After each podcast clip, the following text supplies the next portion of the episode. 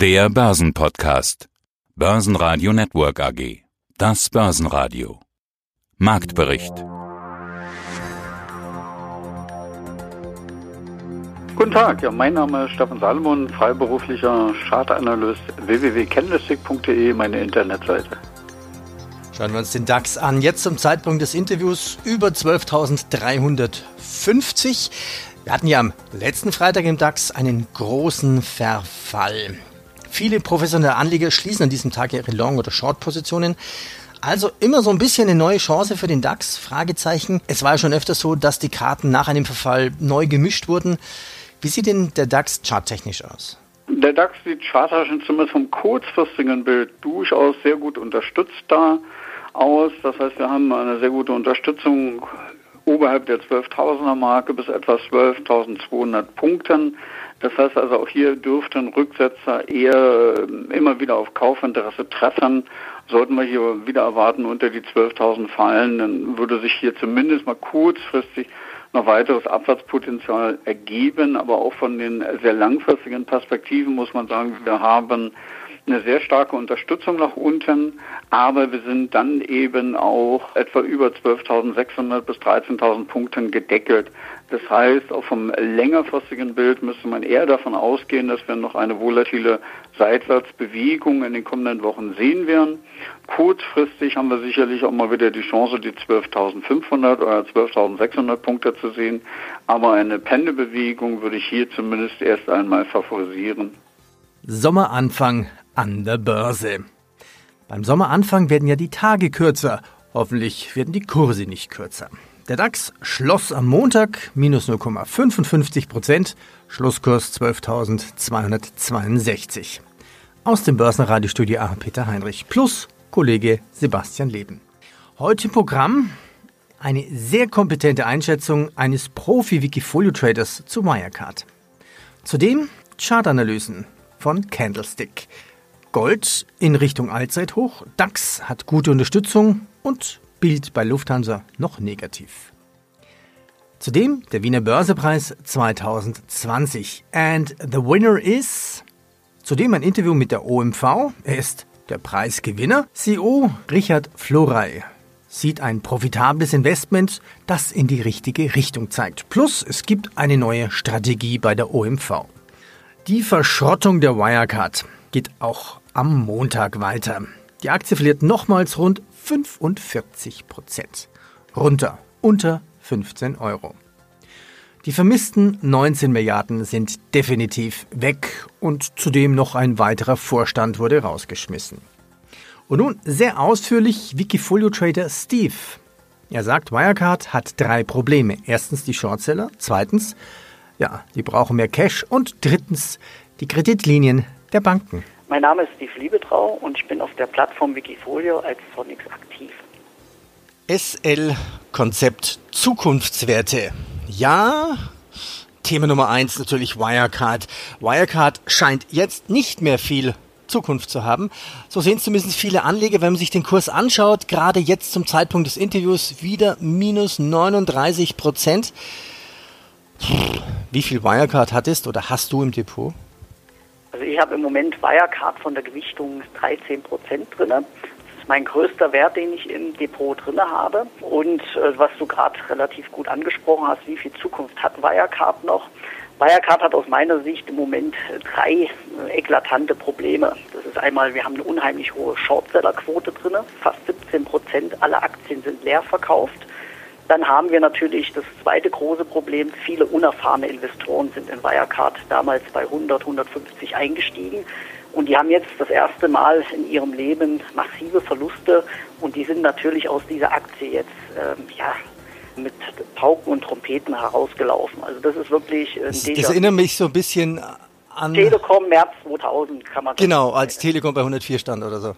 Genau, so ist es auch in dem Sinne. Es sind ja auch sehr viele Artikel gekommen, wenn man sich da auf YouTube was anschaut oder auch äh, einschlägige Börsenbriefe, wenn man da mal ab und an quer liest, wurde ja die Aktie durch die Bank immer ab 100, 150, zum Teil sogar beim Höchststand 180 empfohlen. So, und jetzt stehen wir heute, ich gucke jetzt gerade mal nach, bei 16. Das ist natürlich schon für einen Anleger dann fast 90, zum Teil 95 Prozent Verlust. Und das tut natürlich in der Magengrube weh und deswegen sind diese Investoren natürlich komplett rausgelaufen, was den Shortseller natürlich äh, unheimlich in die Karte gespielt hat. Du sprachst jetzt von drei Szenarien an. Was sind die anderen Szenarien? Die anderen Szenarien sind die, die Wirecard zu verantworten hat, weil die anderen zwei, die wir ja gerade kurz besprochen haben, da kann Wirecard ja in dem Sinne erstmal nichts dafür ich sag mal so, die anderen Szenarien, da hat Wirecard natürlich jetzt schon ein ähm, bisschen Mist gebaut, so kann man es nennen. Also die 1,9 Milliarden, die sind ja definitiv weg. Da kam ja heute auch die Meldung schon über die Ticker, dass äh, das Geld wahrscheinlich bei dem Treuhänder, ja, sagen wir es mal so, versackt ist und das Geld nicht wieder aufkommen wird. Und da reden wir über 25 Prozent der Bilanzsumme, die fehlt. Und das ist natürlich für ein Unternehmen wie Wirecard schon ein unheimlich großes Manko, weil die für ihre Dienstleistungen, die sie anbieten, unheimlich viel Cash brauchen. So, und wenn natürlich jetzt 25 Prozent dieses Bestandes dann fehlen in liquiden Mitteln, dann wird es natürlich schon schwierig, das Geschäftsmodell aufrechtzuerhalten. Und im Moment wird der Kurs, der jetzt, wie gesagt, bei den 16 Euro knapp steht, wird natürlich jetzt auch schon fast die Insolvenz mit reingerechnet. Die Frage, die man sich stellen muss, ich habe zum Beispiel in Wirecard nicht bei diesen Höchstständen investiert, sondern ich bin jetzt nach und nach sukzessive reingegangen, weil ich in dem Sinne Wirecard jetzt als Übernahmekandidaten sehe. Das wird natürlich so lange jetzt noch nicht passieren, wie diese äh, Bad News über die Ticker laufen, weil man sich ja nicht weiß, was man überhaupt sich reinholt. Das zweite große Thema wird sein, werden die Kreditlinien bestätigt. Das heißt, die Banken können ja jetzt zwei Milliarden an Kreditlinie fällig stellen und das wäre natürlich, wenn mir 1,9 Milliarden so schon fehlen und ich muss dann noch zwei Milliarden per se zurückzahlen, wird es natürlich schwierig, ähm, das überhaupt zu realisieren. Es ist im Moment aber schon so, geht es leicht durch den Informationsfluss durch, dass höchstwahrscheinlich 80 Prozent von dem Bankenkonsortium wahrscheinlich die Kredite verlängern möchte zu anderen Bedingungen. Das heißt einfach, wir müssen unheimlich vielleicht an den Zinssätzen wird gearbeitet werden. Das heißt, es wird ein Risikoaufschlag fällig sein. Das nächste wird natürlich sein, die Banken wollen wesentlich mehr Einblick jetzt in die Bücher von Wirecard haben für die Zukunft, weil ja, das, so, das, das wird ja wahrscheinlich schwierig sein, weil ja nicht mal Wirecard einen Durchblick hat anscheinend. Genau, und das ist natürlich dann, dann schließt sich der Kreis. ja, an dieser Stelle blende ich mal das Interview aus. Es ist sehr ausführlich und sehr lang. Das ganze Interview gibt es unter börsenradio.de, auch in der Börsenradio Mediathek. Und was gab's sonst noch? Nanogate meldet Insolvenz an, Telekom mit Dividendenabschlag von 60 Cent und der DAX ab Montag ohne Lufthansa. Dafür kommt Deutsche Wohnen. Bei Lufthansa dachte man ja so das Gefühl, ja, das Rettungsthema mit den Staatshilfen ist durch. Nein, so ist es nicht. Es fehlt ja noch das Ja der Aktionäre. Am Donnerstag ist ja erst die Zustimmungshauptversammlung. Jetzt ist es so, dass sich bisher zu wenige Aktionäre angemeldet haben, nur rund 38 Prozent.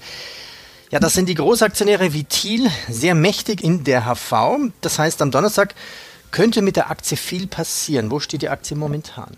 Ja, die Lufthansa am Donnerstag außerordentliche Hauptversammlung, das wird natürlich das große Ding. Charttechnisch ist es ganz einfach so, dass wir zwischen den Stühlen sitzen. Wir haben eine 50-Tageslinie im Bereich bei 8,80 Euro bis etwa der Rundenmarke 8 Euro haben wir da eine entsprechende charttechnische Unterstützung. Aber wir sind auch nach oben gedeckelt. Das heißt, wir sind hier auch im langfristigen Absatztrend. Das heißt, wir haben seit 2018 einen langfristigen Abwärtstrendkanal, den wir auch im Crash im März nach unten verlassen haben. Da haben wir uns wieder herangearbeitet, aber grundsätzlich ist das Bild noch negativ. Das heißt also auch selbst Erholungen nochmals in Richtung 11 bis 12 Euro nach der Annahme des Rettungspakets könnten also hier wieder auf Widerstand treffen, weil die Probleme bei der Lufthansa sind ja damit noch nicht komplett gelöst. Und eine echte Aufhellung sehen wir erst über 13 Euro, wenn wir die 200-Tageslinie knacken würden.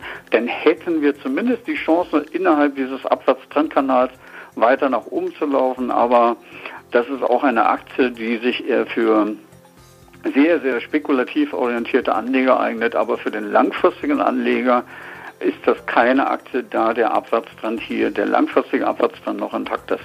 Die Bundesbank warnt vor sehr schwachem zweiten Quartal. Naja gut, dazu bräuchte ich jetzt keine Bundesbank. Hm. Die Bundesliga in Zukunft bei Sat1 Und der ATX verlor minus 1,7 Prozent, runter auf 2279. Die UMV minus 1,4 bei 29,90. Ja, einen schönen guten Tag. Reinhard Florey, Finanzvorstand von der OMV und ich freue mich auf unser Gespräch. Und wir sprechen heute über den Preis, den Sie gewonnen haben, den ATX-Preis 2020. Dazu erstmal herzlichen Glückwunsch. Begründet wird das von der Jury mit ausführlicher Finanzberichterstattung, umfangreicher IR-Tätigkeit sowie sehr guter Performance und Liquidität im Berichtsjahr 2019. Sie sind ja regelmäßig bei uns im Interview. Wir beobachten Sie sehr genau. Das bedeutet, ich kann das nur bestätigen und lässt sich bei uns auch nachverfolgen. Finanzberichterstattung und IR zahlen sich also aus, kann man sagen. Der Kurs wird bei Ihnen beibehalten, nehme ich an. So ist das. Wir haben großen Wert darauf gelegt, auf beiden Ebenen hier die Latte sehr hoch zu legen. Wir sehen uns hier im Standard auch als Flaggschiff-Unternehmen, nicht nur im österreichischen Markt, sondern eben auch in unserer Industrie. Die Finanzberichterstattung ist uns ein Anliegen, weil wir gegenüber unseren Aktionären oder auch gegenüber den Analysten versuchen, eine hohe Transparenz in einem doch recht komplexen Geschäft zu schaffen. Wir müssen ja immer auch unterscheiden zwischen den operativen Errungenschaften und Leistungen des Unternehmens und den Einflüssen des Umfelds, seien sie jetzt äh, Umfeldeinflüsse aus den Commodity-Preiseffekten oder aus Preiseffekten, die wir sehen auf äh, Basis von verschiedenen politischen Konstellationen, die einen Einfluss auf das Preisumfeld haben. Wir sind als integriertes Unternehmen zwischen Upstream, Downstream und der Petrochemie ein Bereich, den wir jetzt auch durch die Borealis-Akquisition noch weiter verstärken, natürlich sehr gut balanciert. Das heißt, die Resilienz dieses Unternehmens gegenüber Einflüssen der verschiedenen Commodity-Preiseffekte ist geringer als bei anderen Unternehmen. Dafür haben wir eben eine sehr verlässliche und gute Cash-Basis. Das alles ist wichtig bei der Finanzberichterstattung klar herauszubringen. Die Investor Relations Tätigkeit ist eine, die für uns entscheidend ist, weil sich das Unternehmen sehr stark internationalisiert hat und für uns war es ein Anliegen, auch die Investorenbasis weiter zu internationalisieren. Das heißt, wir haben eine sehr gute und hochqualifizierte Investorenbasis nicht nur in Europa, sondern auch in Amerika und neuerdings auch in Asien. Und deshalb haben wir unsere Roadshow-Tätigkeit und auch die Kommunikation in diese Länder weiter verlegt und gestärkt. Mein Name ist Fritz Mosbeck, ich bin Head of Group Research der Erste Group und gleichzeitig in dieser Hinsicht der Präsident der ÖVFA, der Österreichischen Vereinigung für Finanzanalyse und Asset Management, die die Börsepreise evaluiert. Die Wiener Börse hat es spannend gemacht. Seit letzter Woche wurde so von hinten Platz 3, Platz 2 veröffentlicht. Ja, und wer ist nun der Gewinner des Wiener Börsepreises 2020 im ATX-Preis? Und warum hat sich die Jury dafür entschieden? Also bitte Ihre Laudatio. Der Gewinner im ATX-Preis ist die OMV. Und da, man muss dazu sagen, dass wir nicht nur rein nach unserem Evaluierungsschema vorgehen, was die reinen Fundamentaldaten betrifft, sondern das wird auch noch bereinigt um verschiedene quantitative Faktoren, wie beispielsweise die Kursperformance im abgelaufenen Jahr und die Liquidität. Ja, klar, dass man jetzt nicht ein Unternehmen auszeichnet, beispielsweise das von der Kursperformance vielleicht im abgelaufenen Jahr gar nicht so gut war, also zum bestimmten Anteil werden auch quantitative Faktoren einfließen. Aber ja, im ATX hat die OMV letztes Jahr gewonnen und äh, die wesentlichen Faktoren dafür waren eine ausgezeichnete, ausführliche Finanzberichterstattung, beispielsweise auch eine umfangreiche Investors Relations Tätigkeit, eine klare Strategie und Kommunikation gegenüber den Marktteilnehmern, eine gut wahrnehmbare Corporate Governance, ebenfalls eine nachhaltige Ausrichtung und natürlich auch eine gute Performance und Liquidität, was die quantitativen Faktoren im Jahr 2019 betroffen hat. Gold steht in den letzten Tagen wieder über 1750 US-Dollar. Ist das so eine Art Zwischenhoch vor einem Jahreshoch oder sogar vor neuen Rekorden? Wo steht denn Gold jetzt zum Zeitpunkt des Interviews? Wir stehen jetzt bei 1748 Dollar. Das heißt, wir sind also nur noch knapp unter dem jüngsten Hoch, was bei 1765 Dollar notierte.